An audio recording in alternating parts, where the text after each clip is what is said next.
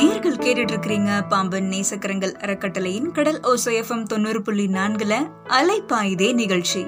இந்த ஒரு மணி நேரம் நேர்கள் கூட கதை சொல்ல போறது நான் சுல்தானா. எஸ். சந்திரபோஸ் அவர்கள் எழுதின எது பெருமை அப்படின்ற கதை தான் இன்னைக்கான அலைப்பாயுதே நிகழ்ச்சியில நம்ம கேட்க போறோம். கதைக்குள்ள போலாமா? ஏ இவனெல்லாம் என்னப்பா பெரிய பணக்காரன்? எல்லாம் சேர்த்து ஒரு பத்து லட்சம் தேருமா? இதெல்லாம் ஒரு பணமா என்ன? சவரன் பதினஞ்சு ரூபாய்க்கு வித்த காலத்திலேயே என் முப்பாட்டனோட ஆஸ்தி மூணு லட்சம். இப்பவும் வயசுல பெரியவங்கள விசாரிச்சு பாரு. கதை கதையா சொல்லுவாங்க. பேச வந்துட்டீங்க பொல்லாத பேச்சு. அப்படின்னு எரிச்சலான வார்த்தைகளை பேசினாரு மாரிமுத்து. அதுக்கப்புறமா அவரோட ஃப்ரெண்ட்ஸ் எல்லாரும் சமீபத்துல மலேசியா போயிருந்த சுப்பிரமணியோட குடும்பத்தை பத்தி பேச ஆரம்பிச்சாங்க. சுப்பிரமணியோட குடும்பம் ரொம்ப சாதாரணமான குடும்பம். ஐடிஐ படிச்சுட்டு பக்கத்து டவுன்ல இருக்கிற சின்ன கடை ஒன்னை எடுத்து அங்கே ரேடியோ டிவி இதெல்லாம் ரிப்பேர் பாக்குற வேலையை பார்த்துட்டு இருந்தாரு சுப்பிரமணி. கடுமையான உழைப்பாளிங்க அவரு. அதிர்ஷ்டவசமா சுப்பிரமணிக்கு மலேசியாவுல ஒரு நல்ல வேலை வாய்ப்பு கிடைச்சிச்சு. மாசம் மாசம் கணிசமான தொகையை ஊருக்கு அனுப்பிக்கிட்டு இருந்தாரு சுப்பிரமணி. குடும்பமும் அக்கறையோட அந்த பணத்தை தோட்டம் நஞ்சை புஞ்சைகள் எல்லாம் முதலீடு பண்ணிட்டு இருந்தாங்க. சுப்பிரமணியோட கதைய பத்தி பேசிட்டு இருக்கும் போதுதான் மாரிமுத்துக்கு கோவம் வந்துச்சு. குறுக்கால பேசிட்டு இருந்த தன்னோட நண்பர்களோட வாய அடைக்க பார்த்தாரு மாரிமுத்து. ஆனா கடைசியில மத்தவங்களுடைய கேலிக்கு ஆளானதுதான் மிச்சம். இன்னும் எத்தனை காலத்துக்கு தான் உன் முப்பாட்டங்காலத்து பெருமையவே பேசிட்டு இருப்ப? முப்பது வருஷமா பேசிட்டு திரியற. வாய் வலிக்கலையா உனக்கு? கேட்டு கேட்டு எங்களுக்கு பாதி காது செவிடா போச்சுடா அப்படின்னு ஒரு நண்பன் சொன்னான். பழைய நினைப்புடா பேராண்டி பழைய நினைப்புடா அப்படின்னு பாட்டு பாடினா இன்னொரு நண்பன் ஆறுமுகம். முப்பாட்டம் வச்சிருந்தது மூணு லட்சம் ரூபாய் பாட்டம் காலத்துல அது மூவாயிரம் ஆச்சு. உங்க அப்பா காலத்துல முன்னூறு ஆகி உனக்கு வந்து சேர்ந்தது மூணு ரூபாய் ஒரு ரூபாய்க்கு வீடு கட்டி ஒரு ரூபாய்க்கு கல்யாணம் கட்டி மிச்சம் ஒரு ரூபாயில வாழ்க்கைய ஓட்டிட்டு இருக்க. இத பெருமையா வேற சொல்லிக்கிற பாரு. ஊர்ல எல்லாரும் பூமியில இருந்து ராக்கெட் விடுவாங்க. அது வானத்துக்கு போகும். உங்க முப்பாட்டன் ராக்கெட்டை தலைகீழா விட்டுட்டாரு போல. எல்லாம் பூமிக்குள்ள போயிடுச்சு அப்படின்னு கலாய்ச்சாரு இன்னொரு ஃப்ரெண்டு சடக்குன்னு எந்திரிச்சு துண்டை உதறி தோல்ல போட்டுக்கிட்டு விருட்டுன்னு கிளம்பி போனாரு மாரிமுத்து. அங்கிருந்து கிளம்பி போன மாரிமுத்துவ ரவிச்சந்திரன் தடுத்தாரு. ஏன் மாரிமுத்து கோச்சுக்கிட்டே என்ன? நம்ம ஃப்ரெண்ட்ஸ் சும்மா தமாஷ் பண்ணாங்க. இப்படி நமக்குள்ள ஒருத்தரை ஒருத்தர் கால் வாரிக்கிறது சகஜம் தானே? ஏன்? கொஞ்ச நாளைக்கு முன்னாடி என்னையும் நான் பாக்குற ஹோட்டல் வேலையை கூட எல்லாரும் கிண்டல் பண்ணி சிரிக்கலையா என்ன? டேக் இட் ஈஸி மாரிமுத்து ஒரு வருஷம் கழிச்சு ஊருக்கு வந்திருக்கேன். ரெண்டு நாள் ஆச்சு. நாளைக்கு ஊருக்கு போயிட போறேன். அடுத்து எப்ப ஊருக்கு வருவேனோ தெரியல. பழைய நண்பர்கள் பழகிய நண்பர்கள்னு நாலு பேரு கெட் டுகெதர் மாதிரி ஆத்தங்கரையில உட்காந்து சந்தோஷமா பழைய நினைவுகளை பாத்துக்கிட்டு இருக்கோம். இப்படி ஹாப்பியா இருக்கும்போது நீ மட்டும் பாதிலே எந்திரிச்சு போறது சரியாடா? இவங்க பேச்சு உன்னை புண்படுத்தியிருந்தா அவங்களோட சார்பா நான் மன்னிப்பு கேட்டுக்கிறேன். நீ எங்கேயும் போக கூடாது என் கூட தான் இருக்கணும். அப்படின்னு சொன்னதும் திரும்ப வந்து ரவிச்சந்திரனோட உட்கார்ந்தாரு மாரிமுத்து. மாரிமுத்துவ சமாதானப்படுத்துற வகையில அவரோட டம்ளர்ல கொஞ்சம் மதுபானம் அதிகமாவே ஊத்தப்பட்டுச்சு. ஒரே மூச்சுல டம்ளரை காலி பண்ணிட்டு இவங்கெல்லாம் ஒன்னு சொல்லிட்டாங்களேன்னு எனக்கு வருத்தம் இல்ல. நண்பர்களா இருந்துகிட்டும் என்னை சரியா புரிஞ்சுக்கலன்னு தான் எனக்கு கோவம். என்ன போல பணக்கார பரம்பரையில வந்தவங்க இந்த ஊர்ல எவனுமே கிடையாது. இப்போ தன்னை பணக்காரன்னு சொல்லிக்கிறவங்க எல்லாரும் என் பாட்டம் பண்ணையில கூலி வேலை பார்த்தவங்க தான். எனக்கு தெரிஞ்சு எங்க அப்பாவுக்கு கை கட்டி வேலை செஞ்சுக்கிட்டு இருந்த ஆள் தான் சுப்பிரமணியோட அப்பாவும் அம்மாவும். அப்படி இருக்கும்போது என்னை மட்டம் தட்டி அவனை உயர்த்தி பேசினா எனக்கு கோவம் வராதா என்ன? அப்படின்னு சொன்னாரு மாரிமுத்து. ராத்திரியில நம்ம கண்ணுக்கு சூரியன் தெரியலங்கிறதுக்காக அது இல்லைன்னு ஆயிடுமா என்ன? இன்னைக்கு என் பாட்டன் முப்பாட்டன் அப்பா இல்லாம இருக்கலாம். ஆனா அவங்க வாழ்ந்த வாழ்க்கை இல்லைன்னு ஆயிருமா? எங்க அப்பா வேட்டியில இருந்து சிந்தின பணத்துக்கு இணையாகுமா? அந்த சுப்பிரமணியோட சொத்து. நீ சொல்லு ரவி அப்படின்னு மாரிமுத்து தொடர்ந்து பேசவும் கடுப்பாகி போன சக நண்பர்கள் ரவிச்சந்திரனை பார்த்து முறைக்க ஆரம்பிச்சாங்க. அவன்தான் போய் தொலைறேன்னு சொன்னான்லடா. விட்டு தொலையாம இழுத்து வச்சு எங்களெல்லாம் இம்சை பண்றான்டா. பொழுது விடிஞ்சா நீ புறப்பட்டு போயிருவ. வருஷத்துக்கு ஒரு நாள் வந்துட்டு போறதால இவன் பேச்சு உனக்கு வேடிக்கை. வருஷம் பூராவும் கேட்டு சலிக்கிறது எங்க வாடிக்கை. ஒரு சராசரி மனுஷனா இவன் கிட்ட பேச முடியுமாடா? இவனோட சம்சாரம் கூலி வேலை செஞ்சு குடும்பத்துக்கு சோறு போடுது. பாவம். இவன் வயனமா தின்னுக்கிட்டு ரிஷி மாதிரி தாடியும் அரவேட்டியும் கட்டிக்கிட்டு ஊர் திரியிறான். வாடா இதனா வேலையில உட்காந்து உழைச்சு நாலு காசு சம்பாரிச்சு குடும்பத்துக்கு கொடுடான்னா? இவன் என்னடான்னா என் முன்னோர் வாழ்ந்த வாழ்வென்ன இருந்த இருப்பென்ன? அவங்க வம்சத்துல வந்தனா கேவலம் அஞ்சு பத்துக்கு கை கட்டி ஒருத்த முன்னால நிக்கிறதா? அப்படின்னு பெருமை காட்டுறான். இவனுக்கு போய் நீ சப்போர்ட் பண்ணிக்கிட்டு அப்படின்னு அந்த நண்பர்கள்ல ஒருத்தன் சொல்ல ரவிச்சந்திரனுக்கு கஷ்டமா போயிருச்சு. ரவிச்சந்திரனுக்கு மட்டும் இல்ல மாரிமுத்துட்ட வம்பு பண்ணிக்கிட்டு இருந்த நண்பர்களுக்கு நல்லாவே தெரியும். மாரிமுத்து சொல்றது எதுவுமே பொய் இல்ல.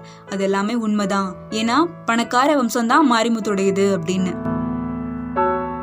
எது பெருமை அப்படின்ற கதையை தான் கேட்டுட்டு இருக்கிறோம் படிக்கிற நாள்ல மாரிமுத்து கூட வில் வண்டியில தான் ஸ்கூலுக்கு வருவான். அவன் போட்டு வந்த சட்டை காலனி புத்தக பையனு எல்லாமே புதுசு. விலை உயர்ந்ததாவும் இருக்கும். இன்டர்வெல் பெல்ல மாரிமுத்துவ சுத்தி தான் நிறைய பசங்க இருப்பாங்க. எதுக்கு நினைக்கிறீங்க? அவ வாங்கி தரக்கூடிய தின்பண்டத்துக்காக அவனும் சலைக்காம வாங்கி கொடுப்பான். எல்லாமே ஒரு நல்ல மாயமாயிடுச்சு. மாரிமுத்து தலையெடுக்கும் போது அவனோட குடும்பம் காலி பெருங்காய டபாவா ஆயிருச்சு. சொத்துக்களை இழந்த சோகத்துல இறந்துட்டாரு அவனோட அப்பா. மீதம் இருந்த கொஞ்ச நெஞ்ச நிலங்களை வித்து அடகு வச்சு மாரிமுத்து கல்யாணம் வரைக்கும் தாக்கு பிடிச்சாச்சு. அதுக்கப்புறமா வெறுமையும் வறுமையும் தான் மாரிமுத்தோட வாழ்க்கையில இருந்துச்சு. அப்பவே மாரிமுத்தோட பெருமை மயக்கம் களைஞ்சு ஏதாவது வேலையை தேடி சம்பாதிக்க ஆரம்பிச்சிருந்தா ஓரளவு சுதாரிச்சிருந்திருக்கலாம். ஆனா அவனுக்குள்ள ஆழமா புதஞ்ச சில விஷயங்கள் அவனை அப்படி செய்ய விடல. இன்னமும் தான் ஒரு செல்வ சீமா வீட்டு வாரிசு எட்டுத்திக்கும் பட்டோலை வீசி பறக்குது நம்மளோட குலப்பெருமை. அதுக்கு இழுக்கு வர்றது மாதிரி நம்ம நடந்துக்க கூடாது அப்படின்ற எண்ணம் மாரிமுத்துவ பிடிச்சுக்கிச்சு. நண்பர்களும் நல்ல மனசு கொண்டவங்களும் அப்பப்போ சில உதவிகள் செஞ்சுட்டு வந்தாங்க. இவங்க எல்லாருமே தனக்கு செய்ய கடமைப்பட்டவங்க தான் அப்படின்றது மாதிரி மாரிமுத்து நினைக்க ஆரம்பிச்சிட்டான். விபரீதத்தோட உச்சக்கட்டமா இதே நிலை நீடிச்சிச்சுன்னா மாரிமுத்துக்கு ஒரு நாள் உண்மையாவே மனநிலை பாதிக்கப்படும் அப்படின்னு யூகிச்சாரு ரவிச்சந்திரன். ரவிச்சந்திரன் யாரு? மாரிமுத்தோட ஃப்ரெண்டு ஒரு வழியா பிளாஷ்பேக்கும் சொல்லியாச்சு. அதுக்கப்புறமா போதையில இருக்கிற மாரிமுத்து கிட்ட இத பத்தி தெளிவா பேசணும் அப்படின்னு தீர்மானிச்சாரு ரவிச்சந்திரன். மாரிமுத்து நான் ஊருக்கு கிளம்புறேன்ப்பா. அப்படின்னு சொன்னாரு ரவிச்சந்திரன். சோம்பலா திண்ணையில சாஞ்சு உட்காந்துருந்த மாரிமுத்து நிமிந்து உட்காந்து அப்போ மறுபடியும் அடுத்த வருஷம் தானா? அப்படின்னு கேட்டாரு. அவசியத்தை பொறுத்து மாரிமுத்து இடையிலயும் வரலாம் ரெண்டு வருஷத்துலயும் வரலாம் அப்படின்னு சொன்னாரு ரவிச்சந்திரன். என்னமோப்பா நீ வரும்போதுதான் கொஞ்சம் ஆறுதலா இருக்கு. இங்க உள்ளவங்களெல்லாம் முன்ன மாதிரி இல்ல.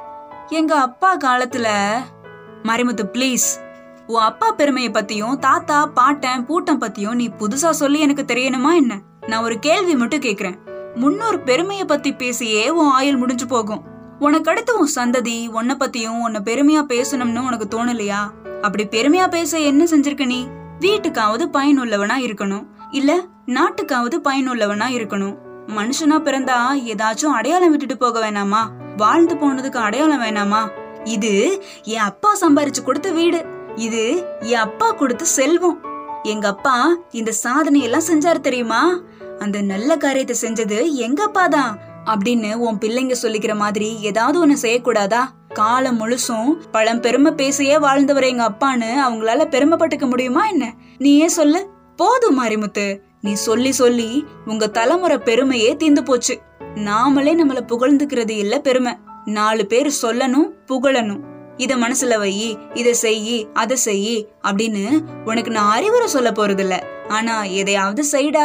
நம்ம ஃப்ரெண்ட்ஸே உன்னை கேலி பண்றத பார்க்க வேதனையா இருக்கு தெரியுமா? அடுத்து எப்ப ஊருக்கு வரேன்னு கேட்டேல நீ எப்ப மாறி உன் சொந்த கால்ல நிக்கிற அளவு உருப்படியா உழைக்க ஆரம்பிச்சிட்டேன்னு என்னைக்கு என் காதுக்கு செய்தி வருதோ அன்னைக்கு வரேன்டா உன்னை பாக்க அப்படின்னு மாரிமுத்தோட கைய பிடிச்சு சொல்லிட்டு அங்கிருந்து கிளம்பினாரு ரவிச்சந்திரன்.